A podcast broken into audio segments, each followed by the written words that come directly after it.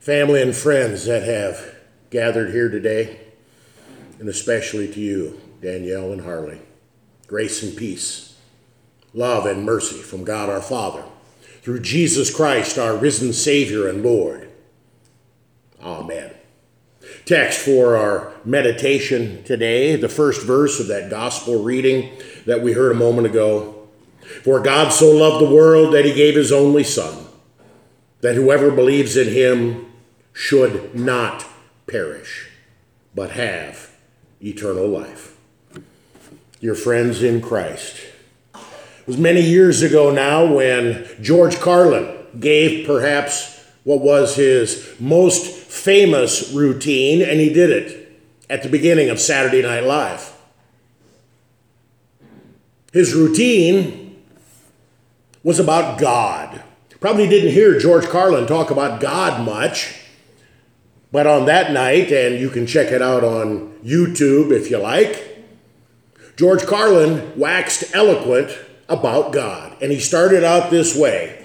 He said, I don't know how God ever got such a good reputation.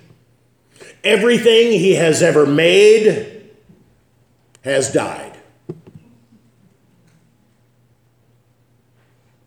And the people laughed. But it was a nervous laugh. Because they knew that there was some truth in those words. And they also knew that death, while it is real, is not funny. It's heartbreaking. It's not natural, no matter what we say. It is something that drives us to our knees and makes us cover our faces. Death is always before us. But if you remember nothing else from this morning, remember this. Our God, the one true God, Father, Son, and Holy Spirit, our God is not a God of death, He is a God of life. You heard that right. Our God is not a God of death, He is a God of life. And that's why we can come here today and celebrate life. That's why we can come here today and celebrate a victory. Not a racing victory, oh, much more than that. A victory of God over Satan, a victory of heaven over hell a victory of life over death. You see, when God created this world by the power of his breath, let there be a rock, let there be a fish, let there be a mountain, and it was. When God created this world and took special care to create his special creation, people, forming Adam out of the shape of the ground, breathing into the ground and the dirt coming alive, taking out of Adam a rib, a chunk, and making Eve. God created everything perfect and holy. Each day of creation, he says, it's good. And at the end of creation, he sat back and looked and said, It is very good. Holy perfect. If Adam and Eve hadn't sinned, they would still be alive. Why? Because our God is a God of life, not a God of death. Sadly, that all changed one fateful day in the Garden of Eden. When Adam and Eve broke the only command God gave them, when Adam and Eve thought they had better words than the Word of God, they brought sin and all of sin's consequences crashing down not only upon them, but upon all of creation and upon all of their future descendants, including you and me and Jeremy.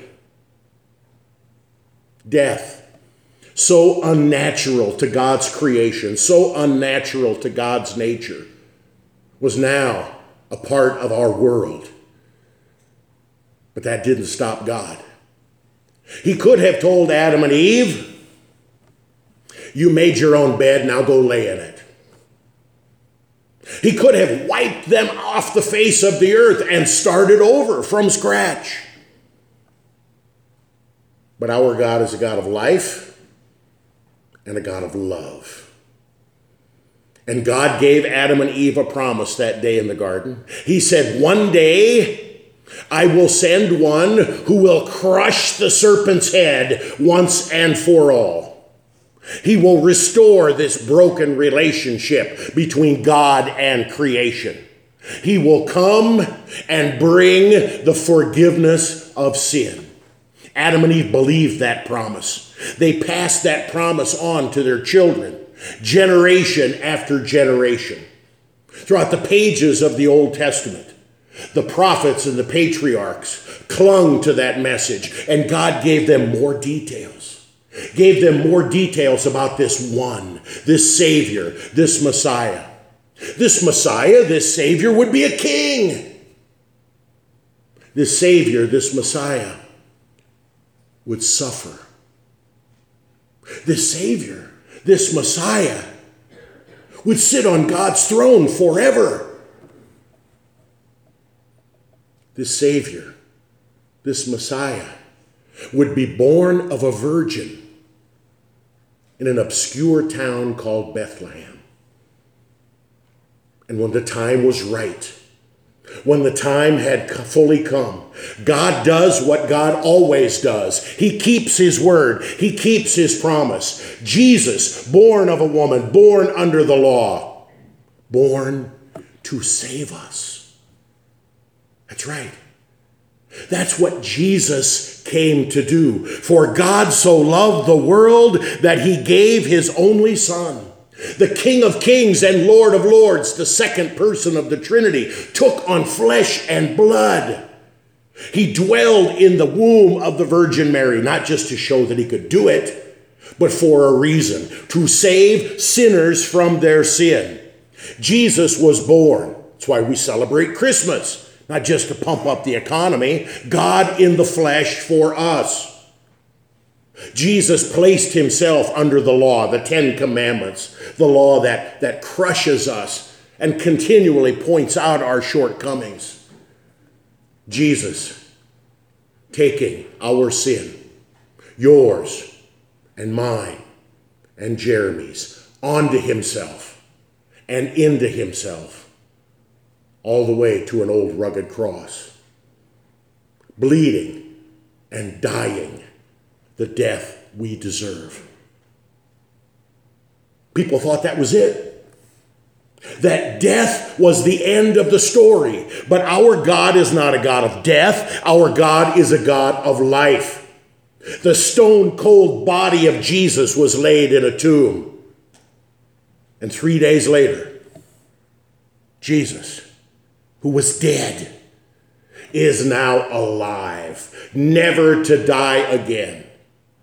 He's not like the Terminator. He comes back to life and now he's going to come and get vengeance. No, he is alive to save us, proving his victory over sin, death, and the grave.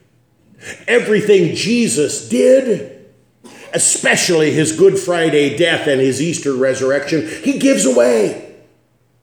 He gives it away to us in the waters of holy baptism, where we are robed in Christ's righteousness. I see lots of racing shirts on here today. You got your uniform on. This is your uniform. Your baptismal uniform. You have been robed in the righteousness of Christ. And God says, wear that uniform proudly. That is who you are. That is your identity in Christ Jesus. Forgiveness life, and salvation. That's God's gift. You can't buy it. You can't earn it. You can't win it. It's free. For God so loved the world that he gave his only begotten Son. It's a gift. My friends, today, in the midst of our sorrow, in the midst of our tears, in the midst of our loss, we know that that was the faith that Jeremy was baptized into. That was the faith that was delivered to him through water and word. That was the faith that I had the privilege to preach into his ears as we gathered for premarital counseling, to preach into his ears in a really long wedding sermon, to preach in his ears as he sat in the pew and listened to the word of God. My friends, God will not force anyone to believe it. It's a free gift, but the promise is real. The promise was real for Jeremy. It's real for you. It's real for the whole world. For God so loved the world that he gave his only Son, that whoever believes in him should not perish, but have eternal life. That's God's desire. Because our God is a God of life, not a God of death. Jeremy loved life, he lived it to the full. There was rarely a time when I saw him that he did not have that ear to ear grin on his face, and he was yucking it up about something. But there were times, including during this pandemic, when the thoughts of sin and disease and death were ever present. I don't know that I've ever seen Jeremy pay more attention to God's Word and the free gift of the forgiveness of sins. My friends, maybe you've heard this and known this your whole life. Thanks be to God. Maybe not. Maybe this is the first time. We live in a world of sin and disease, cancer and COVID. None of us, no matter how hard we try, none of us is going to live forever. The wages of sin is death. But the free gift of God is eternal life in Christ Jesus our Lord. That was the faith that Jeremy was baptized into, and that is the faith that we proclaim and celebrate even here today. My friends, our God is a God of life, not a God of death. And in the midst of death, he brings us through the valley of the shadow of death to be with Him forever and ever and ever. There is a grand and glorious family reunion that awaits for all who cling to Jesus by grace through faith. My friends, at a day like this, know that God's presence is not far away, it is real. God sends His Spirit to comfort those who mourn. He dries our tears, and sometimes He even changes those tears of sorrow and sadness into tears of joy. My friends, how can that be? Because Jesus has overcome sin, death, and the grave. For Jeremy, for you, for the entire world. That is a victory that never ends. That is a victory that we can celebrate, and that is a victory for all time.